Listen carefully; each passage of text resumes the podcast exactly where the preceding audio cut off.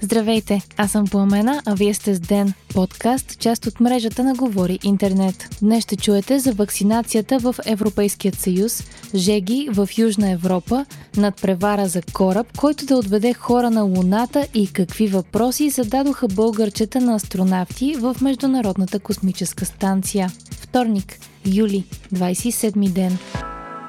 Европейският съюз е постигнал целта си да иммунизира 70% от пълнолетното население с поне една доза до юли месец. Това е съобщила председателят на Европейската комисия Урсула фон дер Лайен. 57% от жителите на Европейският съюз пък са напълно вакцинирани срещу COVID.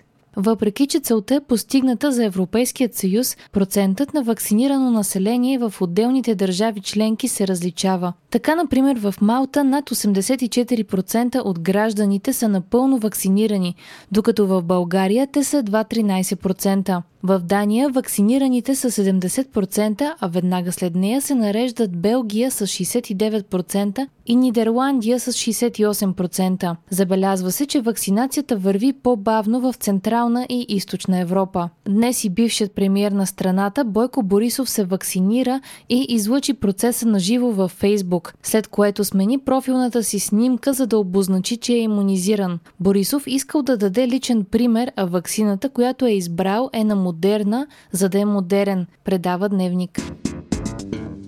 Новите случаи у нас продължават да се увеличават. Днес те са 193 при направени над 8600 теста. В болници се лекуват малко над 700 човека, като 73 от тях са в интензивни отделения. В България идва горещ фронт. Температурите тази седмица бързо ще се повишат и утре на места ще достигнат 42 градуса, а в почти цялата държава се очаква да са около 35 градуса. Причинител е горещ въздух от Сахара, който се очаква да се задържи в Южна Европа две седмици. В средата на следващата седмица ще има разхлаждане до към 32-33 градуса, но след това отново температурите ще скочат до 37. Очаква се в Испания и Гърция термометрите да стигнат до 44-45 градуса.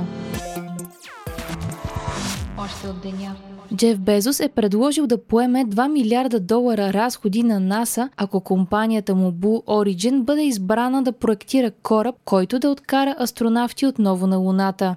Милиардерът е предприел този ход, след като SpaceX, компанията на конкурентът му Илон Мъск, вече сключи договор за 2,9 милиарда с НАСА. Космическата администрация възложи на SpaceX именно да изгради космически кораб, който да отведе астронавти на Луната най-рано през 2024 година. НАСА отхвърли кандидатурата на Blue Origin, като се аргументира с опита на SpaceX в орбиталните мисии. Компанията на Безос обаче протестира това решение на НАСА в Сметната палата на САЩ. Очаква се решението да излезе през август месец. Безос и Мъск са най-богатият и третият най-богат в света. И двамата се конкурират по всякакви проекти, свързани с космоса.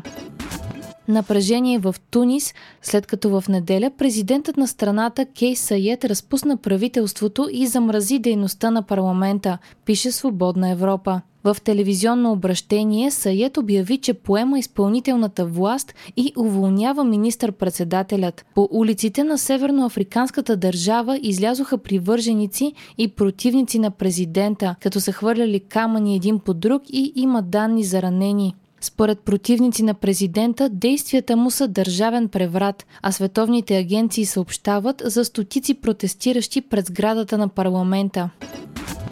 Всички партии, с изключение на ГЕРБ, харесват идеята, предложена от председателят на Народното събрание Ива Митева, а именно парламентът да заседава през седмица. Митева предложи да се работи интензивно в комисии за сметка на заседанията в пленарната зала. От има такъв народ смятат, че тази промяна може да доведе до по-високо качество на законодателният процес загинал петима изчезнали и ранени след експлозия в индустриален парк в Леверкузен. Взривът е станал в Хем парк, който е най-големият индустриален парк за химическа индустрия в Европа. В него се помещават компании като Bayer и Lanxess. Пожарът все още не е потушен, а експлозията е станала в близост до склад с 100 000 тона гориво. Повечето от отпадъците в депото, което се е взривило, са токсични. Причината за експлозията все още не е ясна, а полицията и местната администрация са помолили жителите на близките градове да останат на закрито и да държат вратите и прозорците си затворени.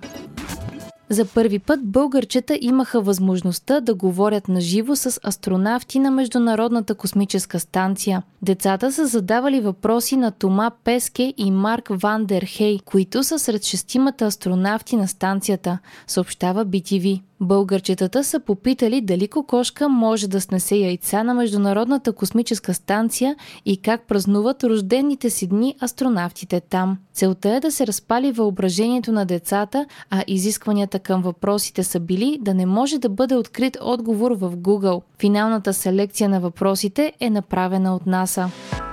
Вие слушахте подкаста Ден, част от мрежата на Говори Интернет. Епизода подготвихме по Омена Крумова Петкова и Димитър Панайотов. Аудиомонтажа направи Антон Велев. Ден е независима медия, която разчита на вас, слушателите си. Можете да ни подкрепите, като станете наш патрон в patreon.com Говори Интернет и изберете опцията Денник. Срещу 5 долара на месец ни помагате да станем по-добри и получавате достъп до нас и до цялата общност на Говори Интернет в Дискорд. Не изпускайте епизод на ден, абонирайте се в Spotify, Apple iTunes или някое от другите подкаст приложения, които използвате.